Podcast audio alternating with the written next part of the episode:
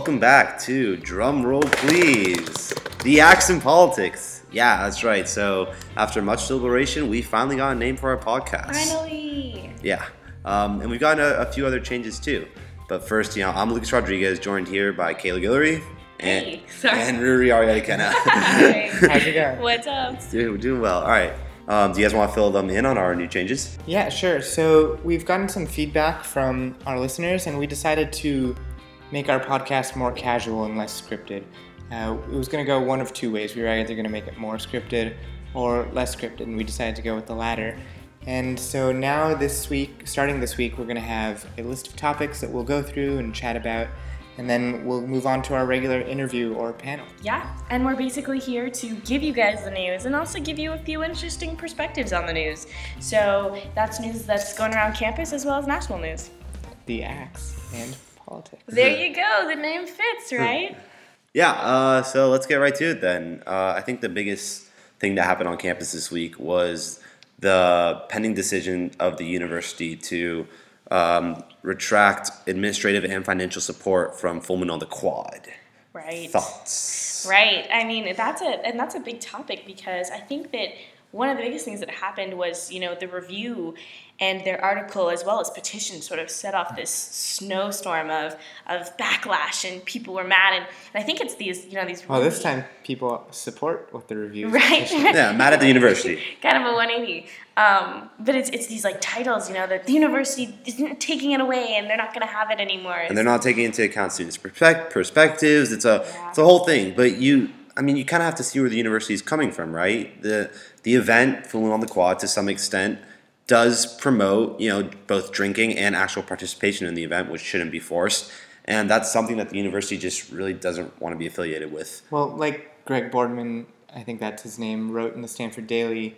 He's uh, the vice today. provost provost for student affairs. Yeah, He wrote, he's, it creates an unnecessary social pressure that he would like the Stanford students to come up with a new tradition that. Yeah, but that's the thing. Like, is like is full moon really like replaceable by a new tradition? It's so unique, so weird, so Stanford. Like, I, I it's not very I mean- replaceable. Right, and I think I think some points you were also making earlier, Lucas, were just about the you know, will the administration dropping financial support mean that you're gonna create a bigger problem almost because you know people are gonna are people still gonna celebrate? Are people still Yeah, gonna try and have sure. full moon on yeah. the quad? Right? Yeah, no, I yeah, no. The way I see it is, full moon's gonna happen regardless of university support or not. And next year, if you don't have the university support, then you're not gonna have the finances to get sober monitors, you know, policemen, firemen, an ambulance if need be, um, SHPRC, you know, the the Office of Alcohol and Education Policy, like all these people that help make full moon safer and and better are not going to be there at this not university sanctioned full moon off the quad, Full so to speak. quad, right. Um, and so it, it could be a recipe for disaster. And that's why I, you know, I think we should we should look for ways to make full moon safer within this existing framework. Yeah, and I think this is going to stay a topic of controversy for a couple weeks at least. It's going to make the ballot. It got enough signatures already. So I think we should move on. I, is there any other Stanford news this week? Or I do not think so. I, Yeah, yeah. No, let's let's go on to um, some national news. The Oscars happened on Sunday, right? Yes, uh, the so, you know, it was a it was a highly anticipated Oscars because it was Oscars are so white. You know. Hashtag Oscars so white. Yeah, yeah. So no black nominees in any of the real major categories, and Chris Rock, you know, came came out guns a blazing in that opening monologue. He really did. I don't know. I was I was with him at some points and I was like, Yes, Chris, you're so funny. And then there are other points where I was like, No, Chris, what are you doing? You know, in his statement about um, about we, you know, some Americans have quote not not necessarily a quote, but some Americans have better things to do, or we don't have better things to do than um, than talk about how the Oscars are so white. I was I was a little irked by that. I don't know if I was the only one. yeah, and the lynching joke, I know, wasn't well received by many people. Yeah, and then there's that that, that pretty pretty frankly racist joke about the Asian Oh, American. that was later in the show. Yeah. And mm-hmm. throughout the show, there were some really, some really odd parts that fell flat, fell pretty flat. Oh yeah, and speaking of odd parts that fell flat, I mean, can we talk about Stacey Dash? What what are you doing, Stacey? Why the the I cannot wait to help my people out. Happy Black History Month did not did not fire on all cylinders. I think for anybody in the audience. Yeah, no, safe to say it was not really did not really go how many expect how many people were expecting it to. And you know, in other sort of diversity in television, diversity in Hollywood related news, what what happened with Melissa Harris Perry this week? Uh, she walks off her her show on MSNBC that she's the anchor of. Like, what's up? Yeah, well, uh, MSNBC and Melissa Harris Perry have apparently had this problem for a couple weeks now, or even longer, where she felt that she was being forced out by them. They've been preempting her show with coverage of the 2016 presidential election, and Yeah, she feels this- left out. She feels ignored. Yeah, and now this week uh, she she didn't sign her contract extension, so she's she's no longer with MSNBC. Right. I mean, which makes sense. I mean, you know, when you, and I think we've seen this before. I think um, she has kind of come out and said that this is what they do to people, especially minorities who on M- MSNBC, they kind of phase them out. And it's just crazy, right? I mean, especially from such a, I want to say, Liberal? left- Yeah, lean- no. liberal leaning Yeah, it's it's left Fox coverage. News. Yeah. Yes, Yeah. exactly. And it just makes you wonder why in the world they would want to do this um, to, Yeah. to her.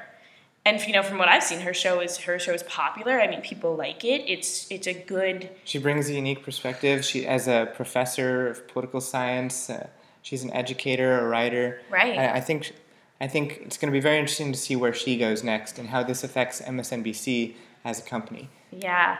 crazy stuff. But uh, let's move on. So, in other national news this week, um, something pretty crazy happened. Clarence Thomas, Justice Clarence Thomas, He of the of, yeah, After what ten years? yeah. So the last, so to give you guys some context, Justice Clarence Thomas, the last time he asked a question in oral arguments in the Supreme Court was February 26, 2006. Like Kayla said, that's like over 10 years ago now. That's like exactly ten. That's Uh, yeah. chillingly ten years. Yeah. Whoa. Um, so yeah. So February 29th, just this past week, Supreme Court's hearing this case on actually regarding the Second Amendment. It's pretty interesting. And Clarence Thomas finally comes out and asks a question. And the context of the question, I think, is worth discussing. So the case surrounds a federal law that you know bans anyone convicted of a domestic violence co- crime from ever owning a handgun.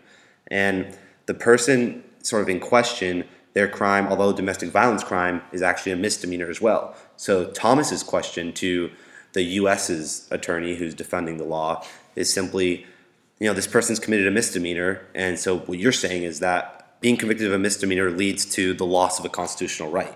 And he asks, can you give me an example of any other example where conviction of a misdemeanor has led to the loss of a constitutional right? And uh, I find this like whole argument a little confusing because I know misdemeanors are different from felonies, but the idea of a constitutional right being able to be taken away or not, I think it falls on partisan lines when it comes to other issues like people convicted of felonies lose their right to vote in many states, and I think uh, I think liberals hate that and Republicans support that.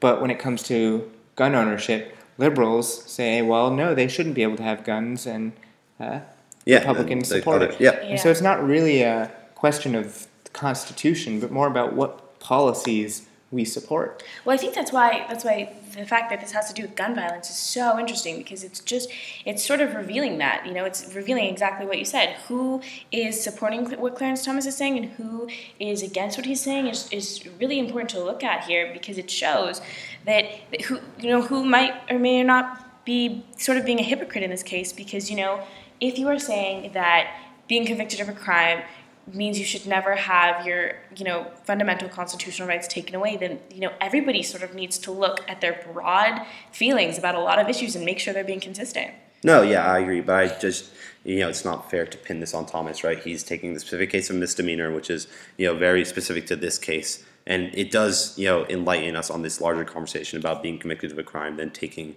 away a constitutional right. But again, that argument about felony disenfranchisement doesn't really apply to this very particular case that Thomas was trying to address. right and he still makes some like great points Yeah, yeah, yeah, of course. Um, yeah, and you know, in other SCOTUS news this week, SCOTUS, Supreme Court of the United States, um, they heard oral arguments for the Whole Woman's Health versus Hellerstedt case, and this this is a big case for you guys that don't know about it. It's poised to be the biggest abortion case since Roe v. Wade. It's basically challenging a Texas state law that severely restricts where women can get abortion. So basically, abortion facilities that deliver abortion have to kind of essentially be mini hospitals, which is very expensive and would shut down a lot of existing abortion facilities. And then people delivering the abortions have to have admitting privileges in hospitals, which a large number of doctors and you know professionals like us said that's not really medically necessary for an abortion. So it's going to be interesting to see where that case goes. Just wanted to throw that out there. Yeah, Yeah. that's really important. And now we've just got a few minutes left before getting to our panel, but I think we should talk about the 2016 presidential election. Our panel this week is on Donald Trump, so we'll try not to talk too much about him, but there's other news about other candidates. Surprisingly, who knew? Um, so, what about Bernie Sanders this week? Yeah, Bernie's uh, struggling to stay afloat. He uh, he wins four states in the Democratic primaries on Tuesday, and you know that may seem like a lot, but Hillary won six. She won so Seven. many more. Oh, seven. Yeah, Seven. sorry, Yeah. seven, and uh, and she won so many more like delegates. She's basically got the nomination locked up.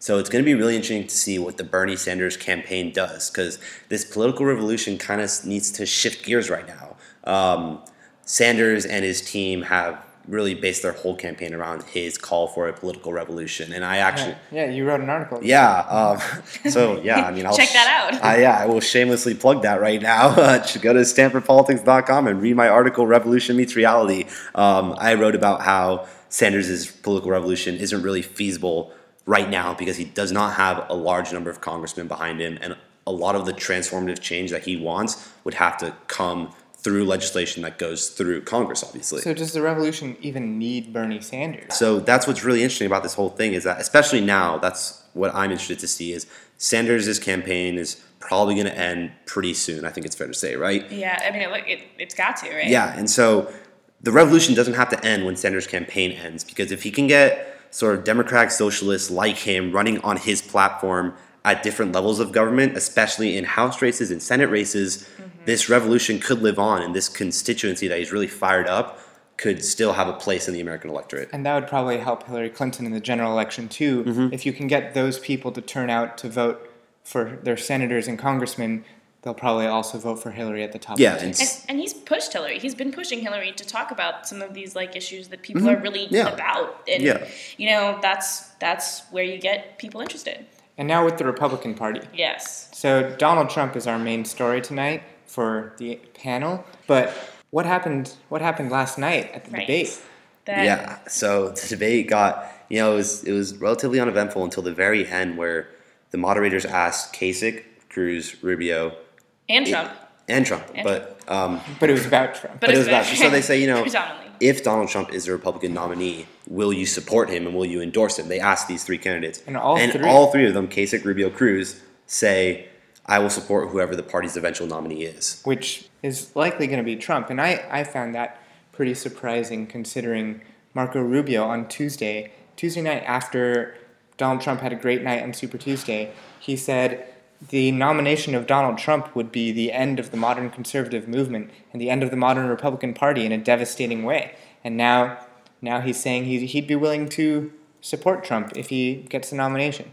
It's, it's far from the hashtag never Trump that people Right? Yeah. Yeah, you're, you're absolutely right. I think I think you know there's this element of like hypocrisy that we're seeing, and you know what, and and you know when you consider the other answers they could have made. I mean, there's yes, unless it's Trump. You know, like they, uh, something they've almost been saying since the beginning. But I think the other funny thing that happened this week that you know we want to mention is. Um, is the endorsement of Trump by Chris Christie. Well, what was it like two weeks ago? He was a presidential candidate himself. Mm-hmm. No, I mean Yes. these, these guys seem to be falling in line behind Christie at this point, right? Yeah. And it's, I mean, the funniest thing that happened was if um, you missed it, Christie just looked like he was being held hostage behind Donald Trump during his victory speech on Super Tuesday. And there's been a lot of coverage of it, but I mean, He even said at a press conference, I think it was, uh, "No, I was not being held hostage." which is so funny that it needed clarification.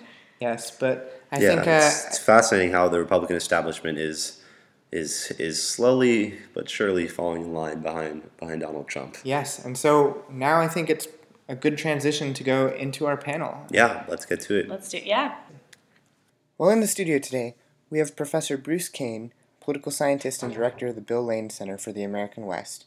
We have Ryan Matsumoto, president of the Stanford College Republicans, and we have our very own Jake Dow, staff writer for the Stanford Political Journal. Thank you all for joining us. Today we've got you all here to discuss the state of the Republican Party, and specifically their current nomination's frontrunner, Donald Trump. To begin, I'd like to ask you, Ryan, as a college Republican, do you or does anyone you know actually support Donald Trump? Uh, so we do have a few um, people uh, who come to our events who do support Trump. Uh, we've actually done uh, some uh, straw polls at each of our um, each of our debate watching parties and Iowa caucus and New Hampshire primary parties, and it seems like Trump's support is in the high teens. Um, Rubio seems to win every single time, but uh, there are some Trump supporters. I think one of the interesting things that I've seen in the polling data is that some of the early profiles of Trump supporters were an exaggeration. And in particular, the notion that it was all white working class males uh, seems to have been a stereotype that has uh, either been exploded or has changed over time. And for, for example, the Washington Post did a, a poll of uh, people coming out of the Virginia primary. And it turns out that Trump is actually, first of all, getting support from evangelicals, and we've seen that in other states. But then, I think to greater surprise, a number of college educated uh, people in the uh, middle class who are either angry with the system or feel that the system is jammed up uh, and are supporting Trump because he seems to have uh, you know, an anti-establishment point of view. He seems to be strong enough to stand up to even the Republican Party on certain issues, although it's not clear how long he stands up to them. For example, on the mandate issue, with respect to health care, he initially said, "Well, I'm in favor of mandates," but apparently, in the last day or so, he's come up with a health plan that gets away with them. So. It, there seems to be some change going on right now within the Republican ranks where certain establishment Republican figures are uh, saying, coming out, not just Christie, but a few others coming out and saying that they're in favor of Donald Trump. So we may be in a transition period over the next few weeks, uh, particularly after uh, the March 15th, and where we see that profile expanding. Yeah, so I would kind of split the Republicans I know into two categories as far as it relates to Trump. The first one, um, definitely the never Trump um, kind of category that's emerged recently. Um, the editor in chief of the the former editor in chief of the Stanford Political Journal and I have had some discussions about this. He's on the Never Trump bandwagon. A lot of them, and they're more mainstream conservatives, have uh, have expressed their thoughts pretty clearly about Donald Trump. The second group, I actually don't know anyone personally who favors him, but a lot of them, especially the ones that were initial supporters of Rubio and initial supporters of Cruz, not the kind of latecomers to Rubio that emerged once uh, Bush dropped out, are kind of they're respectful of Trump and they like him. He kind of expresses their kind of political id, but they just don't want him to be president. They just don't want him to be the commander in chief, but they don't totally disagree with a lot of the stuff that he's proposing. Now, Jake, you mentioned the Never Trump movement. So, Ryan, as the only Republican on the panel, is it conceivable that you or your contemporaries who now seek to distance themselves from Donald Trump may see yourself voting for him in a general election should he be the nominee? or will you abstain or even vote for Hillary Clinton? Yeah, so personally, I don't see myself supporting uh, Donald Trump in the general election. Um, and I sense that a lot of people in the college Republicans um, also are sort of in the never Trump uh, uh, camp.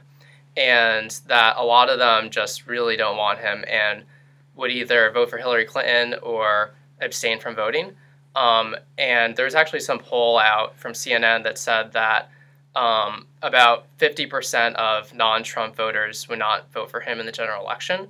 So I think that could be a big liability for him. The big question is whether or not he sort of shifts his views and how he projects himself in the general election. I think if it was him versus Hillary today, he would lose in a landslide. But um, if he somehow um, was able to shift more to the center and sort of get away from a lot of his very controversial statements that helped him get uh, notoriety, then I could see him being a surprisingly strong uh, general election candidate. Yeah, I, I think uh, I think you're right about that, and I think that I would make a prediction right now. Hopefully, the podcast isn't going to be listened to by lots of people, but I'm going to make a prediction, and that is that uh, I bet at least 80% of Republicans, registered Republicans, would support Trump, and I it could well rise to ninety percent because I think he will do exactly what you say. I think he will. We've already seen it as he gets more confident of getting the nomination. Uh, I think he will track down back to the middle uh, to some extent.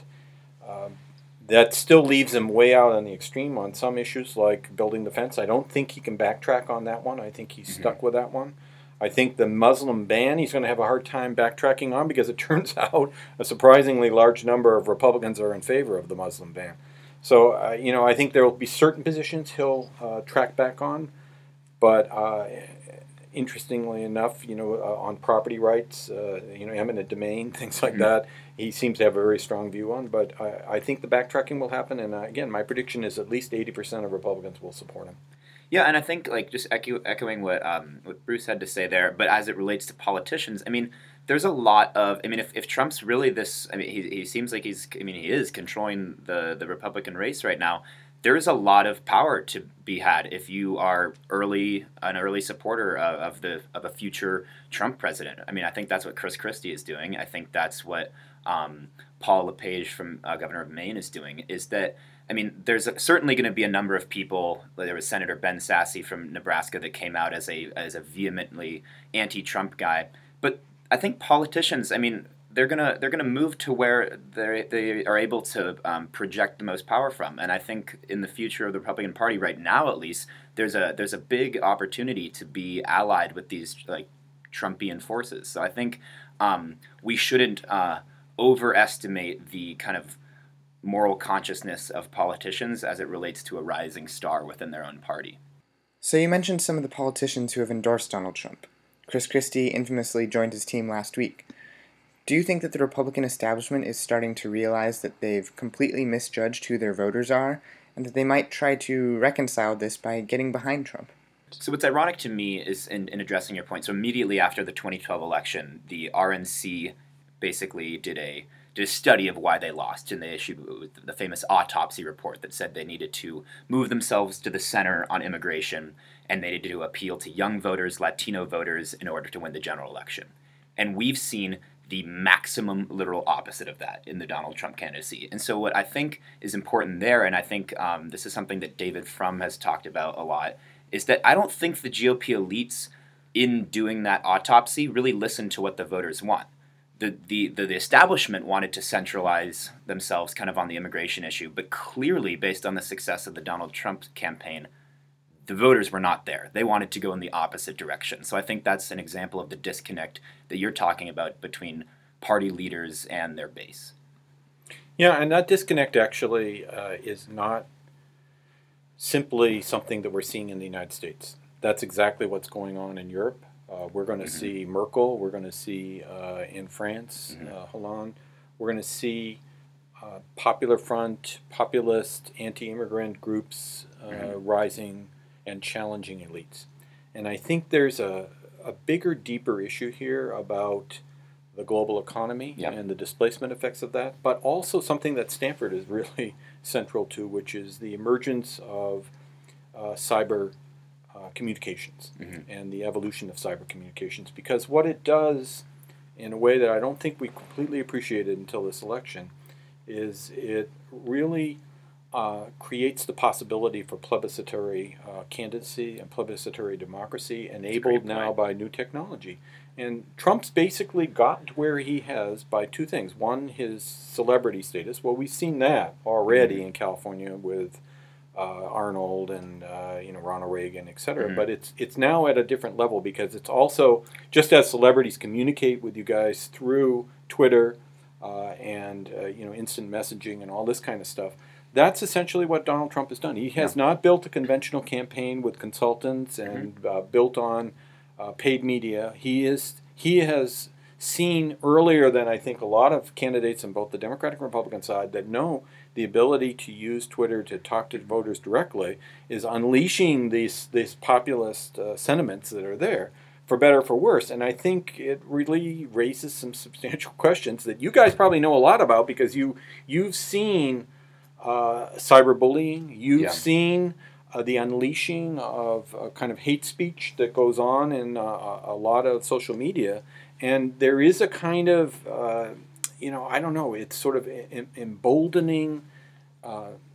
Aspect of social media that gets people to say things that they wouldn't otherwise say in polite company. So I, I, I'd be interested in mm-hmm. how you react to that, but that's my kind of thesis about what's going on here. So Trump learned early on. May there's been a lot of reporting about his book, The Art of the Deal, And then his, he understands that the, the new political currency is airtime. It used to be money, now it's airtime. He's not really spending that much money, but he's getting free, remarkable media coverage because of his outlandish statements. And so all, all these other candidates, up until recently, were uh, like kind of operating in this past paradigm where it's money, it's it's it's advertising, it's not this free media airtime that you can generate. And I think that's the um, the reasoning behind this shift in the Marco Rubio strategy in the last week and a half is he start uh, kind of stooped down to Trump's level in terms of bathroom humor and crude jokes and, and all those things, and it worked for him. All of a sudden, they started covering Rubio to the same extent that they were covering Trump. There was a a, a period in the news cycle where Rubio was the prominent figure, and so I think he's discovering, just like Trump did,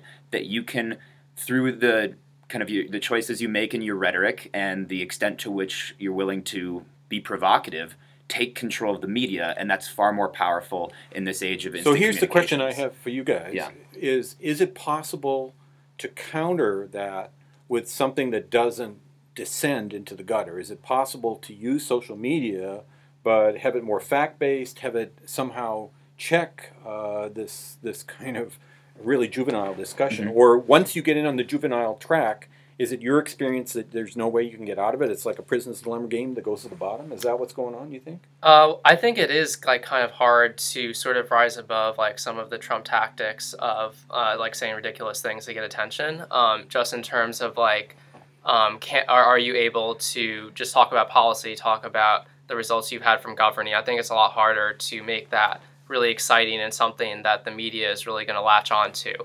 Um, I think we've seen the debates uh, a lot more attention being given to the um, the battles between Trump, Cruz, and uh, Rubio about all of their um, different insults and calling each other liars and stuff.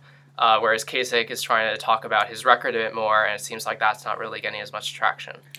Is there a fatigue factor in social media? I mean, do, do, you, you've seen this in other. Well, I think there's also there's a silo effect in that you can basically curate your feed to only people you agree with. You know, if I if you're a super um, liberal student on this campus, you're probably not getting your information from the Blaze, from Breitbart, from Yeah. you know Glenn Beck, and so you're kind of getting reinforced with the same narratives that you're used to, and not hearing new information. And I think there's an interesting uh, intersection here with PC culture, and that that um, anytime that people have a qualm with a way that you speak or a way that you kind of phrase something, for a while the conservative movement in the country has been saying, "Oh, that's PC. Oh, that's PC." So now I don't think there's a lot of credence in people's minds on the conservative side that when you're saying, "Oh, Trump's gone too far," there, you, there's no there's no respectability politics anymore. When Obama gave the the uh, bicameral health care speech and a member of Congress stood up and yelled "You lie," and people lapped it up.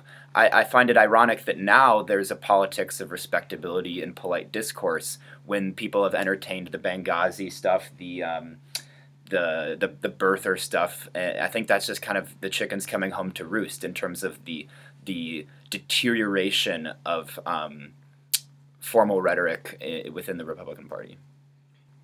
Uh, that's a rather depressing conclusion, you know. Yeah. I mean, I think it's something that those of us that here in the Silicon Valley that are, you know, part of this Mhm. technological revolution have to take much more seriously. I mean, because that would be a sad conclusion to think that, well, the future is going to be more of this, um, you know, uh, basically competition to the bottom. I mean, there's got to be a way Mhm. that this either people get tired of this or Mhm. they uh, or that we can offer some sort of alternative or there's a way that we can make social media work in a more positive fashion Yeah. because if this is what the future is you know i'm glad i'm old Yeah, well, it's, the, it's the know? undermining of traditional media. It's it's Yeah, the undermining of well, a traditional authority too, right? traditional- and representative government. I mean, the establishment Party are establishment, yeah. these. These are people that were elected to office, and yet they're they're cowering now uh, in Well, the yeah. face of this. Think of all the editorial boards that have endorsed John Kasich. You know, 30 Yeah. years ago, how many voters would have listened to that and said, wow, the New York Times editorial board, that's really impressive. I might take this guy seriously. No, it's whatever. It's the it's the, tr- the the media elites who don't know what's really going on. So it's the deterioration of a lot of traditional structures. Yeah, I mean, the irony is that it's happening in the Republican Party because, uh, in many ways, the Republican Party has, uh, you know, had the most more orderly primaries. If Yeah. you think about it, almost every single candidate to date has been come out of the establishment. Whether Yeah. you're talking about John McCain or Bob Dole or you know, Republicans fall in line, Democrats want to fall in love. Used Yeah. to be the line, but it's looking like it's the absolute opposite of that. That Democrats are falling in line behind the Hillary uh, campaign. Well, yes and no. I mean, you know, and, and uh, I mean, I Eventually, think let's yeah. turn the light on Bernie Sanders and Mhm. let's just say that that's a form of populism. oh, of course it is. and uh, you know, and and it's idealistic in many ways, as uh, as building the wall and getting Mexico to pay for it is the notion that you can have single payer.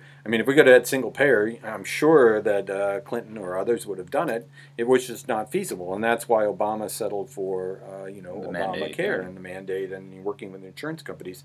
But there is, I think, also in uh, on the left uh, equally uh, susceptibility to this kind of social media uh, and, Mhm. argument. It just happens to be fairly polite right now in this particular campaign.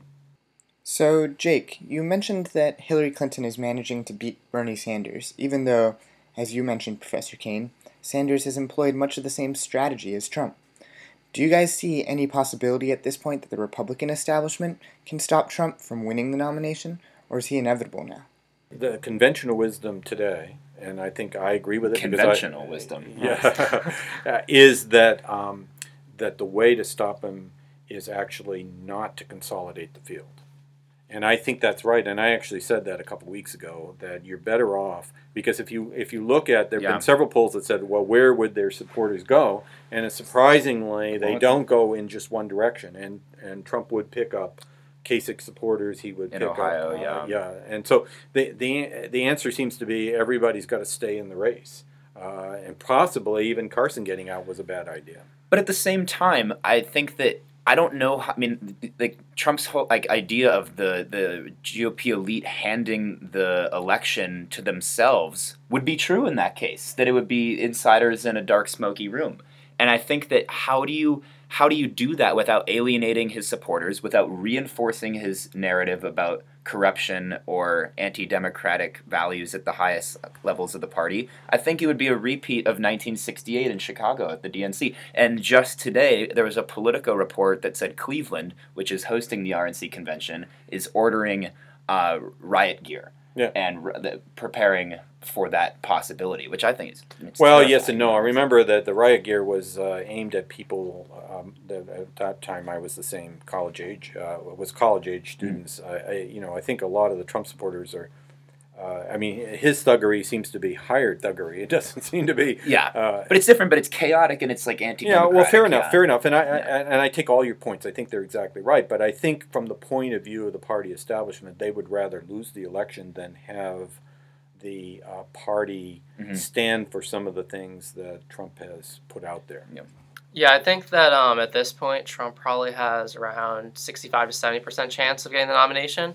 Uh, so I think at this point, it's, it seems like it's going to be really hard for any of the other candidates to get to the 1,237 uh, delegates they would need to win outright. So the best way to stop Trump would be to prevent him from getting that number of delegates. And it seems unlikely that any one of the um, non-Trump candidates can actually get up to that number. So, um, or, or even get a plurality. So at this point, it seems like the best option is to um, have each candidate win different states to prevent Trump from amassing that amount. So Kasich in Ohio, uh, Rubio in Florida, uh, Cruz in a lot of the Great Plains states.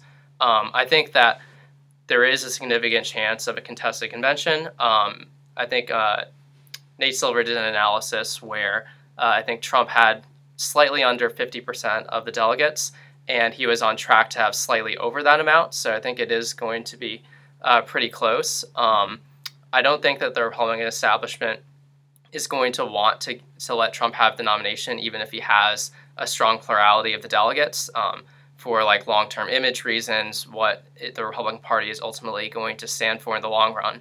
However, I do think that um, if the establishment takes the nomination away from Trump, if he has a strong plurality, then there would be a significant chance of Trump running third party. Now, if Trump goes into the convention with a plurality and the nomination is handed to someone else, do you not fear that if that someone else, say Rubio or Romney, loses in the general election to Clinton, that all the frustrations and anger against the establishment by Trump supporters and Tea, and tea partiers would be validated? So might the party be better off nominating Donald Trump and still probably losing in the general in that case? Well, I think that's absolutely true, and that's why I like my hypothesis is between Trump and Hillary that for the Republican Party for conservatives, Hillary Clinton presidency would be far better. Because if you look at the Obama era, it's been a remarkable string of liberal policy achievements, whether it's healthcare, uh, financial reform, all these things. But beneath that has been a remarkable electoral achievement for conservatives, whether it's state legislatures, governorships, taking back the House to a tremendous lead, winning the Senate, that the Obama presidency has been excellent for the conservative movement. The nationwide GOP, as in terms of holding office, has been tremendous for them. So I think the Hillary Clinton presidency would, while I would like that as a Democrat, in terms of being able to hold office down ballot for Republicans, it would be good for them. Whereas a Trump presidency, you would forever link Donald Trump to the Republican Party, and that we'd see um, uh, an additional kind of Democratic backlash down ballot. And I don't think um, that would happen if you, if, if in terms of long term future, if you if, if Hillary wins. Yeah, the worst thing you can do for your party is win. Mm-hmm. For both sides. Yeah. Because once you start governing, you make choices. There's a blowback. And once you make choices, you disappoint elements in your coalition. And so uh, that is a reason why when you run the political science equations, there's a you know there's a negative term why, uh, for being in office you know Yeah. for the third term in a row or fourth term and then you decline it becomes harder and harder to hold office because Mhm. you're alienating more of your own supporters and the other team can basically unite by not being you they don't have to agree on things they can simply say Mhm. we're not you Yeah, we're not playing defense, Hillary." you know. And basically, whoever gets elected uh, on the Democratic side, whether it's Sanders or Clinton, their job is the same thing, which is they're they're in a holding action. They're just preventing changes. Mhm. Uh, and, but you're right. I mean, in theory, you could have an election. It could be a one-term Democratic president followed by a sweep, followed by the undoing of a lot of the Mhm. bills. Uh, whether you're talking about uh, you know the Clean Power Plan, Yeah. or whether you're talking about uh, DACA, whether you're talking about uh, even uh, healthcare reform, all that stuff could be undone. Yeah. And this is the danger with uh, the Obama strategy of moving forward with executive actions or with uh, without bipartisan support. And, uh, That basically, if if you get a Republican uh, unified government, basically all that stuff can be undone within 180 days. Yeah, I think um, there's definitely um, a strong uh, sort of movement in the con- in the con- in the conservative movement. There's a strong idea that if uh, Hillary Clinton is elected, then it actually wouldn't be that hard to unseat her in 2020, uh, just because um, it would be she would be running for a fourth term for the Democrats, and uh, at that point she would also be getting much older as well. Um, and uh, back to the point about um, the opposing party during during um, the other party's presidency. Uh, definitely historically, uh, the opposing party does much better in in those uh, senat- senatorial and congressional elections uh, when the opposing party holds presidency, just because of um, backlash from the public to whatever policies they're discontented with. So basically, Trump is the best thing that could happen to the Democratic Party. You get Uh-huh. control of the Congress, Mhm. and he would probably Yeah. not give you 100% of what the Republicans Yeah. want. He would only do some of those things, and then the rest of it would be so embarrassing that it would be bad for the brand for the Republicans. Yeah. I'm So- curious though for you, Ryan. So for 2020, if we're taking this hypothetical where Hillary wins, how do you put Humpty Dumpty back together again? How do you put the party back together again when you have clearly this intense movement within the party that is just rabidly opposed to Paul Ryan, McConnell, Romney? How do you reunify this interesting coalition of kind of uh, white nationalism, um, big business, libertarianism, evangelicalism. It's always seemed like it's a really big tent to kind of hold together, and that the kind of continuation of the Reagan policies was trying to re- continue the Reagan kind of coalition. But there was always kind of tension there, and now it's just been exploded. So how do you how do you put the vase back together? Yeah, so I think um, that is a really challenging question. Um, I actually saw an article um, la- uh, sometime last summer about, and it was hypothesizing that the Reagan coalition doesn't really make sense anymore. Mhm. Um, so, like with the Reagan coalition, you had your fiscal conservatives, your uh, national security national security hawks, and social conservatives, Mhm. and they all sort of bound together um, sort of in the context of the Cold War and being against uh, what the Soviet Union stood for at that time.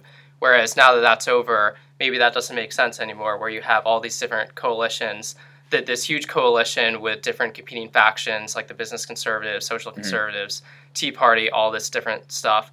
Um, as far as like putting the coalition back together, or putting any coalition. How do you have a white nationalist movement in a country that's going to be a majority of minorities very soon? I think that there's a significant chance that after this election that the Republican coalition is going to change. Um, I think, especially if there's there's some issues at the convention with whether or not Trump gets the nomination after getting a plurality of delegates, then Mhm. his supporters might leave. Um, and I think that the interesting thing with Trump is that I think that he's sort of potentially the only person who could let, leave that movement.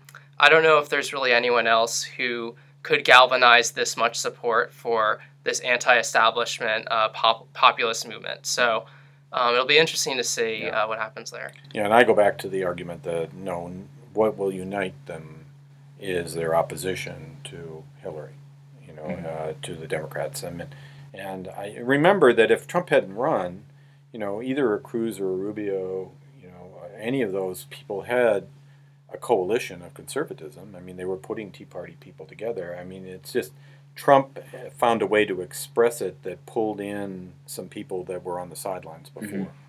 But uh, I- Yeah. you know, I, I, I- I don't think. I think the hard part would be how do you govern Yeah. with all those different factions. There, Yeah. I think you really will run into a lot of trouble. and we're it seems like we're splitting i mean there's the split on the on the republican side into either two or three factions you have the trumpians you have the big business types and then you also have the the tea party like conservatives and then on the democratic side we're splitting clearly into a center left pro business with controls side and a socialist left and so it seems like we're resembling a European parliamentary kind of a, a typical setup in terms of a broad spectrum of different ideas. I just don't know how sustainable this split is within the GOP, but more broadly within American politics in a presidential bicameral system.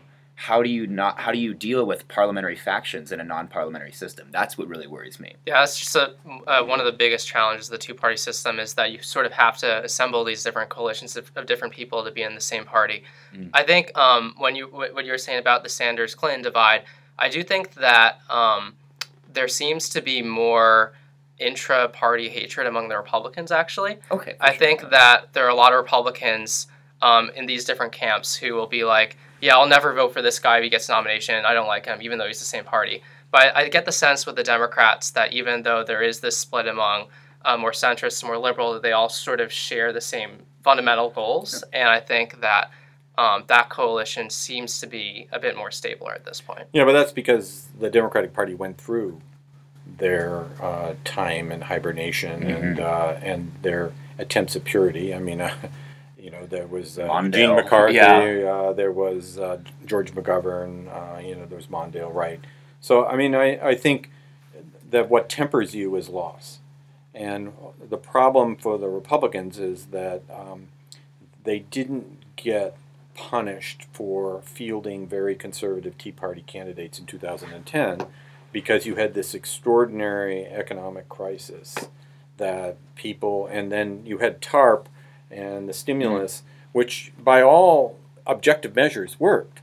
Uh, and by the way, TARP started with the Bush administration and Bush Yeah. administration officials. Same with the bailouts. But you know the the level of knowledge that people have about how the government actually operates, the Obama administration basically got saddled with that, and so in 2010, even though instead of running sort of uh, conventional Republicans, you were running um, you were running basically Tea Party people, they were getting elected because of the reaction against Obamacare and and, and against TARP and against the bailout of the banks. And what's extra remarkable to your point about the Trump phenomenon is that you would think after the Republicans have lost, was it five out of the last six popular Yeah. votes if you if you throw in the first Bush election, that you would think after that much loss that there would be what there was in 2012 with that autopsy report of we need to change to win. We want to win. And then all of a sudden this happens. And that's that's what's so remarkable for me is that they're not falling in line in a more dramatically electable way, like the Democrats did with the Democratic Leadership Committee and Clinton and Gore and all these more center left, tough on crime, um, economically centrist guys in the early 90s.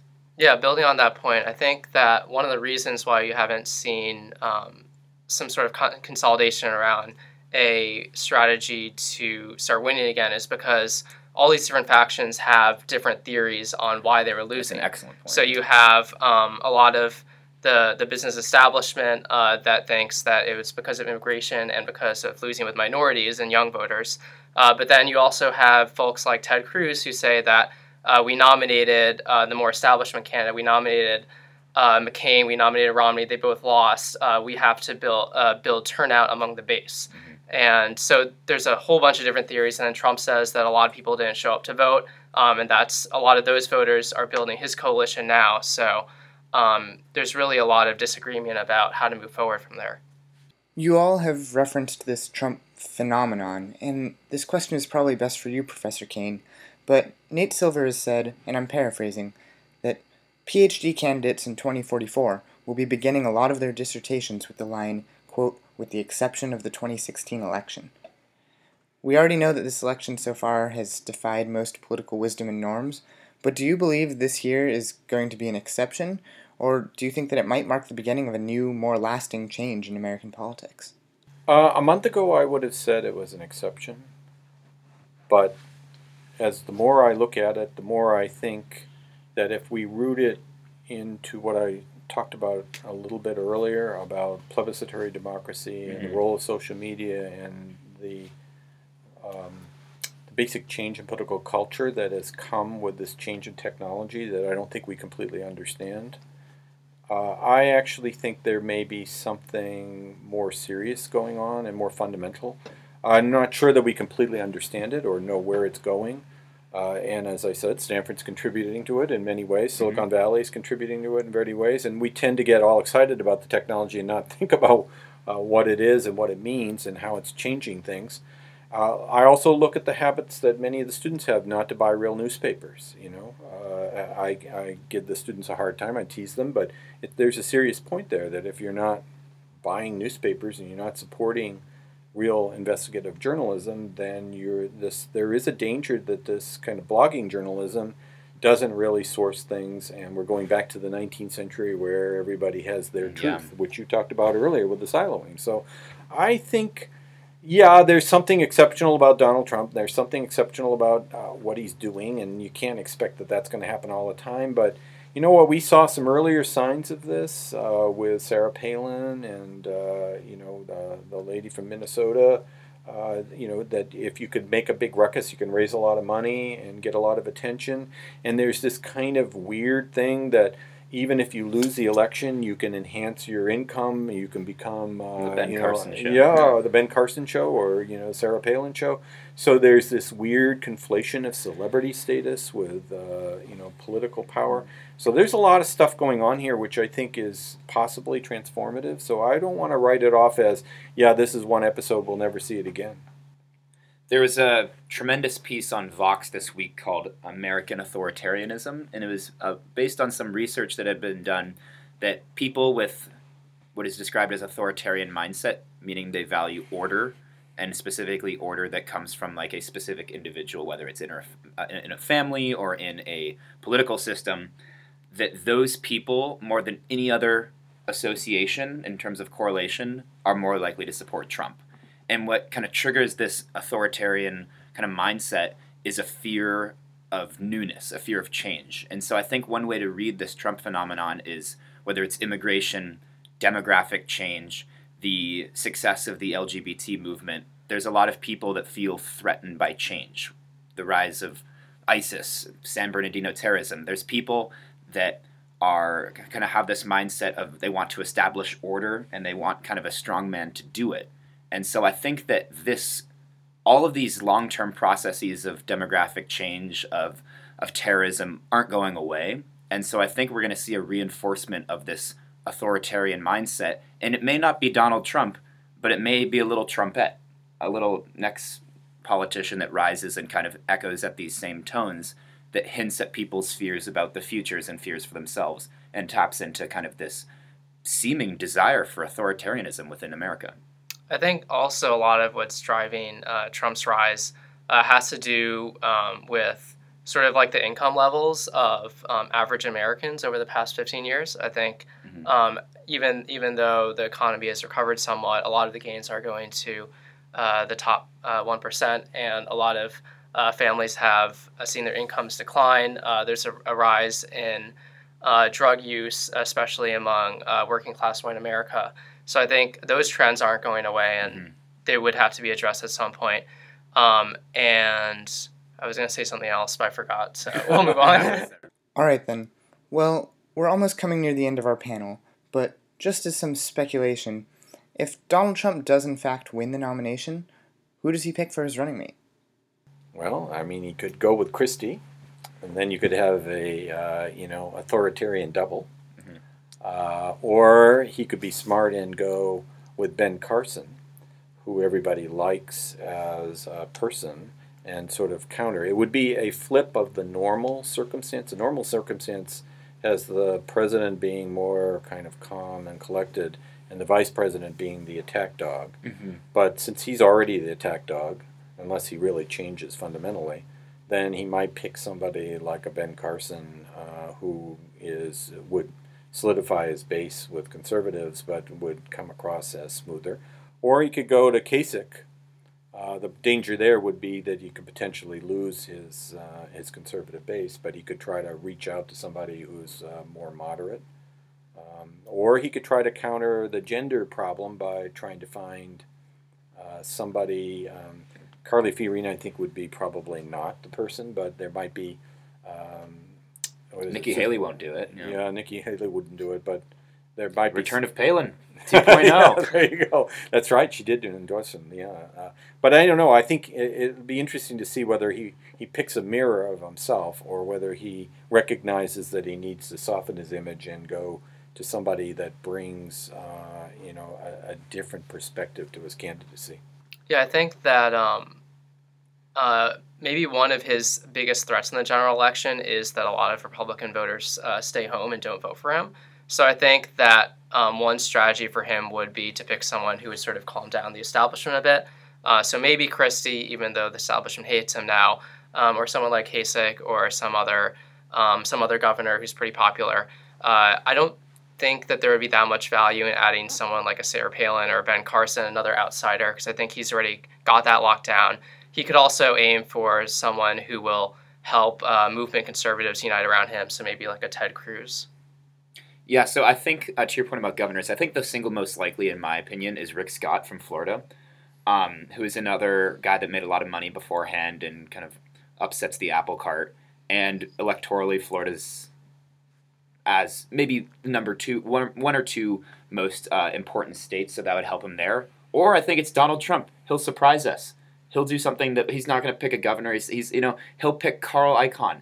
He'll pick the the head of NASCAR just endorsed him. He'll double down on his eccentricity and his outsider image, and he'll pick someone who, who we don't even know of. He'll pick T. Boone Pickens. He'll pick some oil tycoon we don't even know of. So, I mean, there's really no way of knowing with this guy what he's going to do. So- Or you could go the Berlusconi route and get Miss USA for 2010. I think he did say at one point in an interview uh, that if he ever ran, he would pick Oprah as his vice president Well, and that they would win easily. So who knows with this guy? yeah. Well, that's all the time we have. I want to thank all three of you for joining us for the discussion today. Okay, super. Thanks so much for getting through the panel. Now, we'd like to end our show tonight on a bit of a somber note. Uh, last week in Kansas, three people were killed by a gunman and 14 were wounded.